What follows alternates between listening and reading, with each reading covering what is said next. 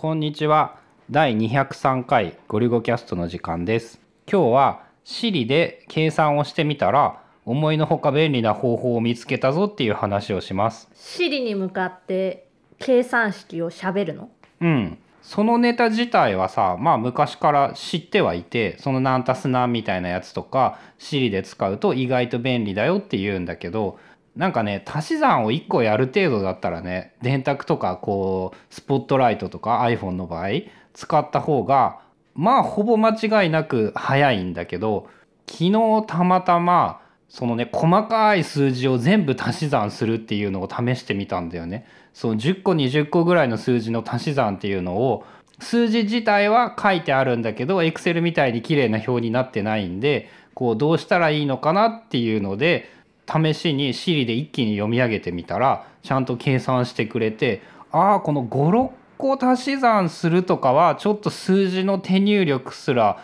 面倒だから結構メリットはあるんじゃないかな。そういえば今確定申告の時期でもあるからそういうことが意外と便利な人も多いんじゃないかなって思って。確かに数字を見てそれをそのまま読み上げると入力されるっていうのはいいかもしれない。例えばそれキーボードでやろうと思ったらある数字を見てそうキーボードはさ数字ってタッチタイプできないっしょ。まあ点キーで覚えてる人はあれかもしれないけどまあまず数字の文字を見てキーボードキーボードのを数字を見て。打って合ってるかみたいなそういう作業が必要になるけどもし音声でやるならその数字文字として入ってる数字をそのまま読んでいけばいい。読んだら OK っていうのでまあ割といいかもね。って今思った。2個ぐらいならね多分一番早いのは iPhone で iPhone を下にシュッて引っ張るとさ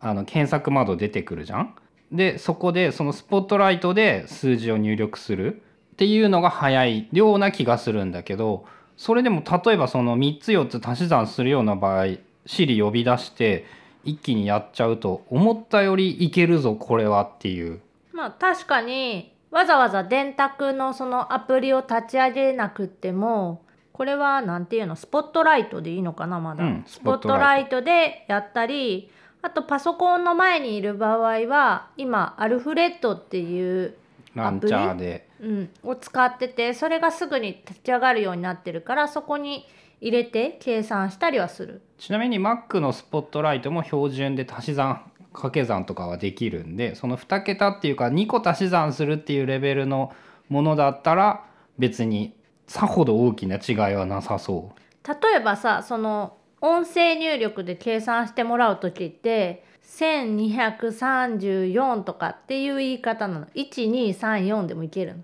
うんといけるかどうかちゃんと確認はしてないんだけどその2356みたいな発音をした方が間違いがないんじゃないかと思って3桁4桁なら音声でも間違えずに読めるからまあそれでいいかな6桁7桁の足し算をまあ俺人生ですることはあまりないけれどもそのレベルだとちょっと難しいから分かんない。あで最近ねその計算っていうネタでしかつながってないけど最近新しく iPhone に入れたアプリが時間を足し算できる電卓。音声の真逆の方向に進んでくる。そう。確認してないけどさ今から30分後の時間とかさ今からなんとか後っていうのはできるのかな Siri で。さあ試してないからわかんないけどでも意外とその、まあ、請求書とか作る時に今まあタスクまで仕事をした時間を計測して掛け算する。のそうそれを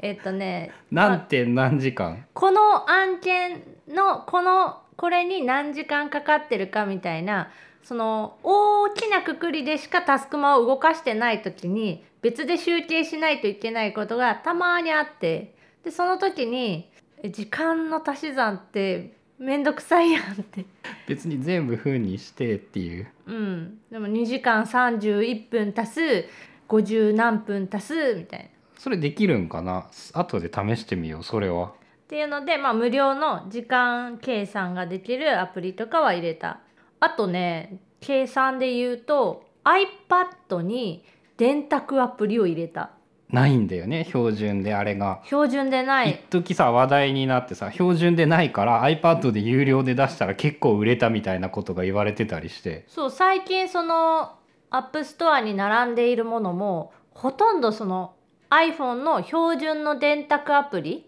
に見た目そっくりのやつっていうのが、まあ、売っていて通るんや。通ってるっぽいねで基本はなんか無料でスキンをこう有料で売ってるとか広告除去を有料で売ってるみたいな感じのやつはあって。でなんでわざわざ iPad に電卓を入れたかっていうと Split View にしてバレットジャーナルしてるそのノートと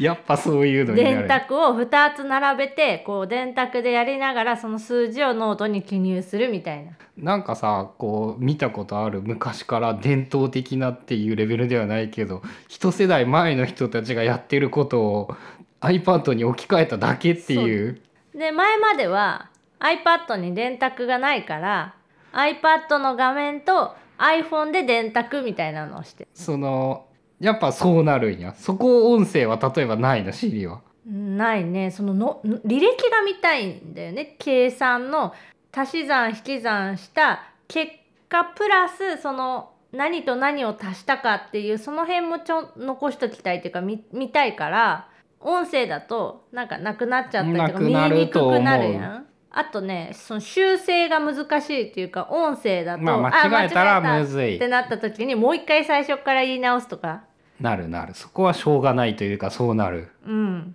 まあそういうのもあって iPhone の画面はタスクマの画面 iPad で GoodNotes5 と、えー電卓アプリをスプリットビューで表示これがあのなんかデフォみたいな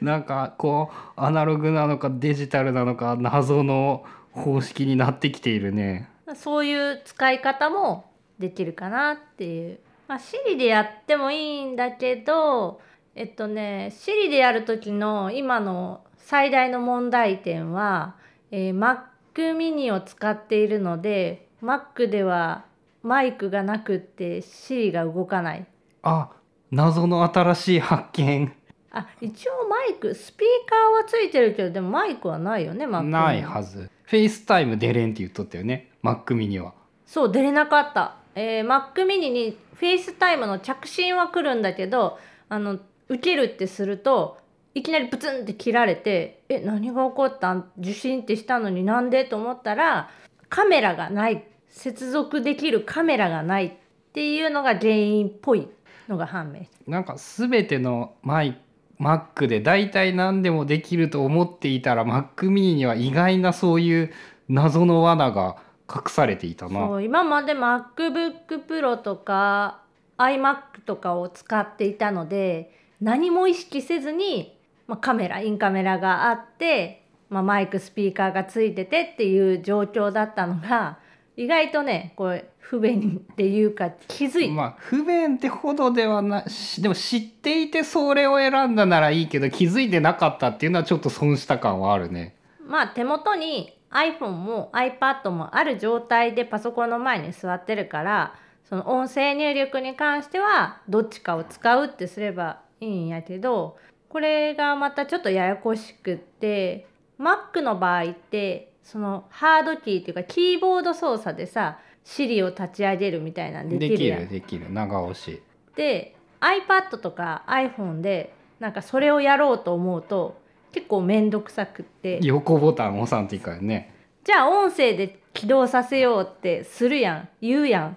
両方が反応するんよね。確かさあの確かどっちちゃんと認識できればそうどっちかに交代するっていうか一人に譲るよね。うん。どっちかどっちやったかな。いつもどっちかだけがまあ立ち上がってくれるんやけど最初のピピンのところはいろんなやつら両が方ピピンピピンピピンみたいな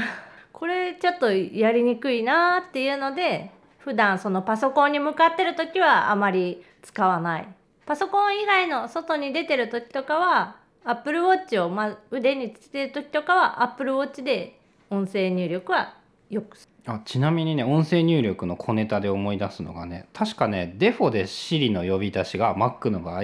コマンドを押しながらスペース長押しなんだよね。でそれに対応して今俺音声入力をコマンドプラススペースにしているんだけどそうするとこう無意識に音声入力とかもこう練習ができるんじゃないかなって思ってる。未だにやっぱね下手でねメモすらもね上手に使えなかったりこうまだまだあもっと素早く最初にこの段階で音声入力を立ち上げていたらもう要件済ませられたのに2単語ぐらい入力してから音声にすればよかったって思いついてしまったってことが多くって文章の方が精度は高いじゃん？その認識される場合の。そこはねもうちょっとこうまだ身に染みついていなくてまだまだだなっていうのは思うけどもうこれは使っていかないともったいないよねっていうのは前からずっと去年一昨年あたりからだいぶ意識はしているんだけどやっぱねもう年齢的に1年2年では習慣というかその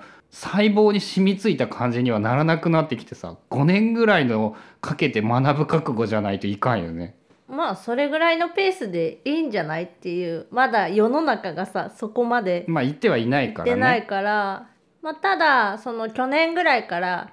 スマートスピーカー業界がさ頑張ってきてて各社さまざまなデバイスを出しでその音声コントロールっていうところ、まあ、相性がいいものっていうのはもともとあったやん。例えばさ家事してる時とか本当に強い。耳が開いてて、口もまあ開いててっていうので喋りかけてそれに反応して何かを返ってきてっていう。てくれる。職種によってもそういうのはいっぱいあるからね。うん、だ相性はすごくいいと思うし、まあ、その辺もうちょっといい感じになるサービスとかこうデバイスとかが増えてきたらいいなっていうのそうだね。ゴリゴキャストがポッドキャストをやっているっていうのも音声の相性が最近はいいと思って始めたっていう後付けの理由とかもあるからね。